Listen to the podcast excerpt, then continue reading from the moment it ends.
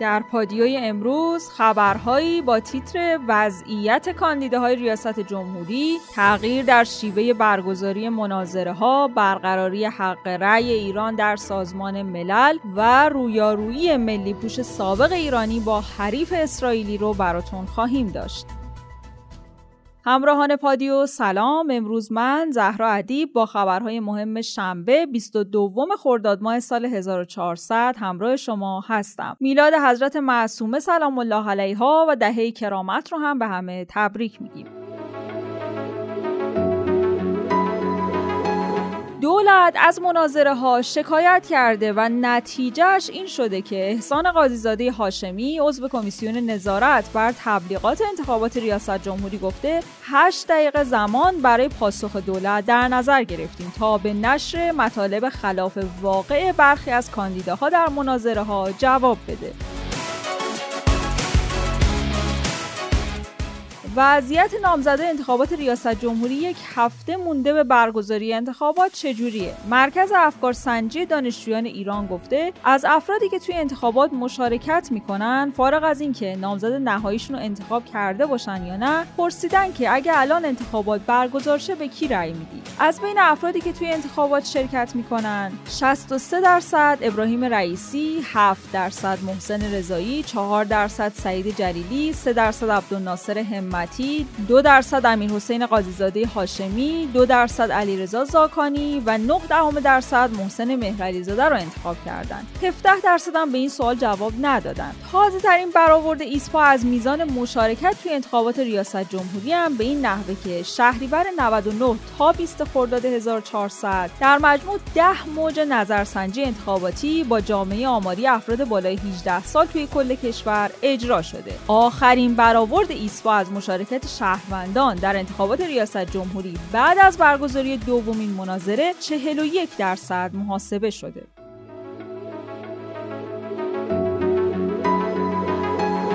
چه کسانی می‌تونن رأی بدن؟ رئیس ستاد انتخابات استان تهران گفته افراد باید تابعیت جمهوری اسلامی ایران رو داشته باشند و به لحاظ سنی 18 سالشون تمام شده باشه. یعنی متولدین 28 خرداد سال 82 و ما قبلش می‌تونن رأی بدن. شیوه برگزاری مناظره کاندیداها هم تغییری حاصل شده. توی مناظره های قبلی از هر کاندیدا یه سوال متفاوت میپرسیدن ولی بناست امروز که آخرین مناظره انتخاباتی برگزار میشه سوال مشترکی از همه کاندیداها پرسیده بشه و هر کاندیدا هم هفت دقیقه وقت داره تا به این سوال ها جواب بده. علیرضا پناهیان خواسته که حوزه علمیه با دو نفر از کاندیداهای انتخاباتی برخورد کنه. علیرضا پناهیان در جمع طلاب حوزه علمیه گفته جابجایی مرزهای وقاحت توسط دو نفر از نامزدا نتیجه 25 سال سکوت حوزه در موارد مشابه قبلیه. اینکه شورای نگهبان الان و در گذشته جرأت اقدام نداشته به خاطر همین سکوتاست. چرا شورای نگهبان جرأت نمی‌کنه؟ چرا دفعات قبل که دروغ و وقاحت رو توی نامزدا ریاست جمهوری می‌دید جرأت نکرد اونا رو از ادامه بازی باز بداره. مثل کاری که یه داور تو بازی فوتبال انجام میده و کارت قرمز میده. این به خاطر همین سکوت هاست. به خاطر اینه که نصرت حق و توهین باطل توی جامعه ما نمیشه.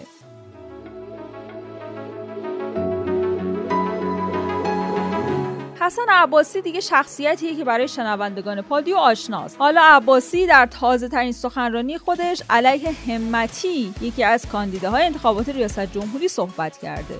شد. تو چه کاره ای که در مقابل اراده جهانی بیستی که من آمده رو جریانی بیستم که می‌خواد کاخ سفید رو حسینیه کنه. ببین مردک رواخار به کوری چشم تو لیبرال کاخ سفید رو حسین عینیه قاسم سلیمانی می‌کنیم به حول قوه الهی. مشکل کشور مگه فیلترینگ و کنسرت و حجابه؟ امام جمعه دماوند معتقده که نامزدهای انتخابات که تو مناظرات و تبلیغاتشون دروغ میگن و تهمت می‌زنن مورد اعتماد مردم نیستن. کاندیداها می‌خوان به اسم آزادی زنان و برداشتن فیلترینگ رای جمع کنن در حالی که مردم دادشون از مشکلات اقتصادی به آسمون بلنده. مشکلات امروز مردم فیلترینگ کنسرت و حجاب نیست. مسائل اقتصادیه. چند روز پیش از یکی از مراسمهای انتخاباتی ابراهیم رئیسی تصاویر منتشر شد که نشون می‌داد جمعیت زیادی در شهر اهواز که تا همین چند وقت پیش از نظر اوضاع کرونایی سیاه بود گرد هم جمع شدن اون هم بدون ماسک. حالا شورای تامین اهواز سه تخلف برای مراسم انتخاباتی رئیسی در نظر گرفته. یکی عدم توجه به وضعیت نارنجی شهر و رعایت مقررات منع آمده شد. دیگری عدم رعایت دستورالعمل مربوط به فاصله گذاری اجتماعی و همچنین عدم استفاده از ماسک. حتی مدیر روابط عمومی وزارت بهداشت هم در واکنش به میتینگ رئیسی گفته که ترجمان جدیدی از مفهوم فاصله گذاری فیزیکی و رعایت پروتکل‌های بهداشتی آنلاک شده. خسته نباشید.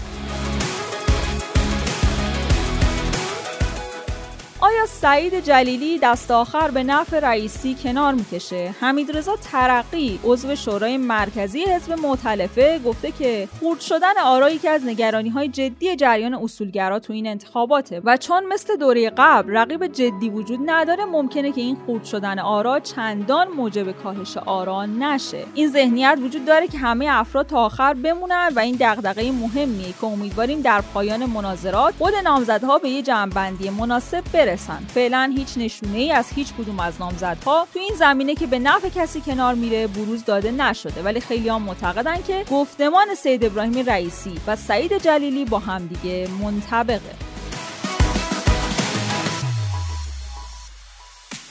علی لاریجانی امروز در بیانیه ای خطاب به شورای نگهبان نوشته که از شورای محترم نگهبان خواهش می‌کنم بین خودشون و خدا با توجه به اثبات کذب بودن گزارش های داده شده به اون شورا در رابطه با بنده و خانوادم در جریان بررسی احراز صلاحیت نامزده انتخابات ریاست جمهوری همه دلایل عدم احراز صلاحیت من رو بدون هیچ گونه پرده پوشی به صورت رسمی عمومی اعلام کنند حداقل به اجرای سیاست های کلی مصوب رهبری در باب پاسخگویی اون شورا عمل کنید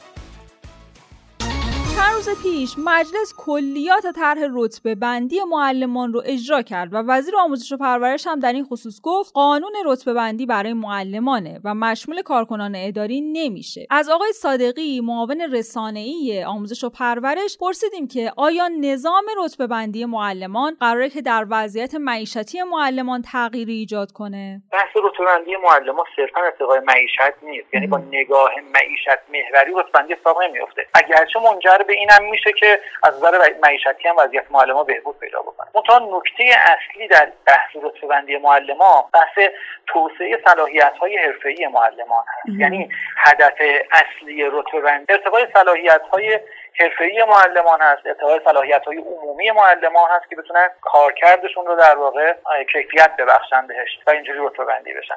لذا از این ابعاد باید بهش نگاه بشه و فقط تکبودی بحث معیشت رو نبینیم خب کلیتش هم می‌دونید دیگه تصویب شده فقط مونده اون در واقع تصویب قانون بشه و ابلاغ بشه و راهکارها و سازوکارهای اجرای اونم الان دیده شده و آمادگی لازم رو آموزش پرورش برای اجرای این قانون داره. حق رأی ایران در سازمان ملل برگزار شد. بعد از نامه ظریف به گتروش حق رأی ایران در سازمان ملل از حالت تعلیق در اومد. مجید تخت روانچی نماینده دائم ایران در سازمان ملل امروز صبح به وقت نیویورک در این سازمان رأی داده. اصلاح قانون دیگری برای زنان در عربستان. مقامات قضایی در عربستان بند ب ماده 169 قانون آین دادرسی توی دادگاه های شرع رو لغو کرد. طبق اصلاحیه این بند زنان مجرد می‌تونن توی خونه های مستقل اقامت داشته باشن. این اصلاحیه میگه یک زن بالغ حق انتخاب محل زندگیش رو داره. سرپرست زن هم فقط در صورتی که مدارکی مبنی بر ارتکاب جرم داشته باشه می‌تونه اون رو گزارش کنه. علاوه بر این اگه زنی زندانی شه بعد از اتمام مدت مجازات به سرپرستش تحویل داده نمیشه. وکیل دادگستری عربستان گفته که خانواده ها دیگه نمی‌تونن علیه دخترانشون که زندگی مستقل رو انتخاب می‌کنن شکایت کنن.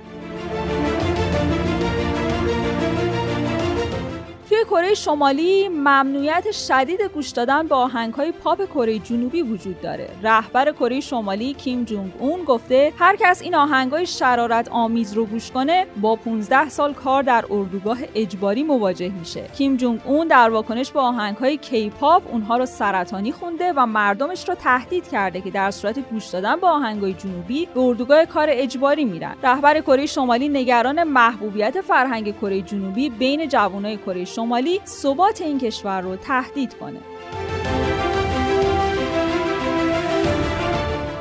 اقدام تازه سعید ملایی خبرساز شده. ملایی که بعد از مهاجرت از ایران تابعیت مغولستان رو گرفت در جریان پیکارهای جهانی بوداپست. بعد از پیروزی توی مسابقه اولش توی مبارزه دوم با قرعه اسرائیل مواجه شده که تونسته اون رو در کمتر از دو دقیقه شکست بده و به مرحله بعد راه پیدا کنه. سعید ملایی اولین ورزشکار ایرانی بعد از انقلابه که با این حجم خبری با یک اسرائیلی مسابقه داده.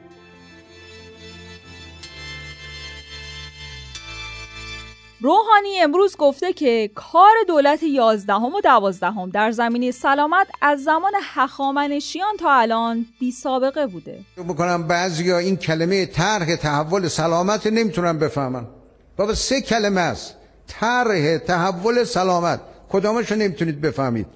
تحول نمی‌تونید بفهمید، طرح نمی‌تونید بفهمید یا کل سلامت. طرح تحول سلامت دنیا دچار تعجب شد. ده ها رهبر دنیا به خود من گفتن. گفتن چطور شما تونستید تو کشور این کارو بکنید؟ کشورهای بزرگ نتونستن این کارو بکنن. که اون چه بیمار برای بستری شدن می‌خواد به بیمارستان بده سهمش بیاد به 6 درصد 7 درصد 10 درصد در روستاها بیاد سه درصد در یک مقطعی پنج درصد. حالا این که سه درصد و پنج درصد که ریاضیات ساده است چطور بعضی ریاضی ساده هم یاد نگرفتن؟ این که تو مدرسه هم میشه یاد گرفت. ریاضی ساده است. و چیز عجیبی است واقعا. مردم ایران بدونن. کار دولت یازدهم و دوازدهم در زمینه سلامت در تاریخ ایران بی‌نظیر بوده. اگر حرف دارید بزنید. در تاریخ ایران تاریخ ایرانی بیارید. از اون اول از زمان هخامنشیان تا حالا.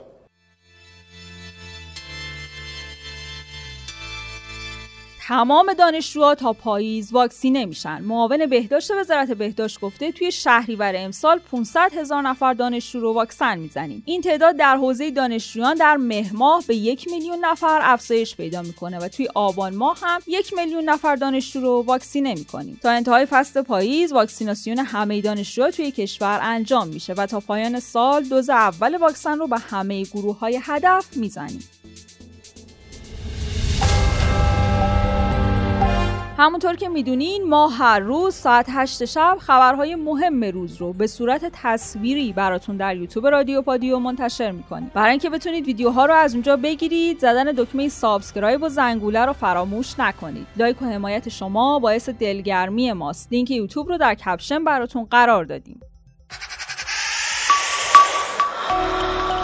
برای دیدن خبرها و ویدیوهای بیشتر می‌تونید در گوگل search کنید رادیو پادیو یا به سایت رادیوپادیو dot com سری بزنید. از همراهی امروزتون با پادیو سپاسگزاریم تا عصر فردا خدا نگهدار.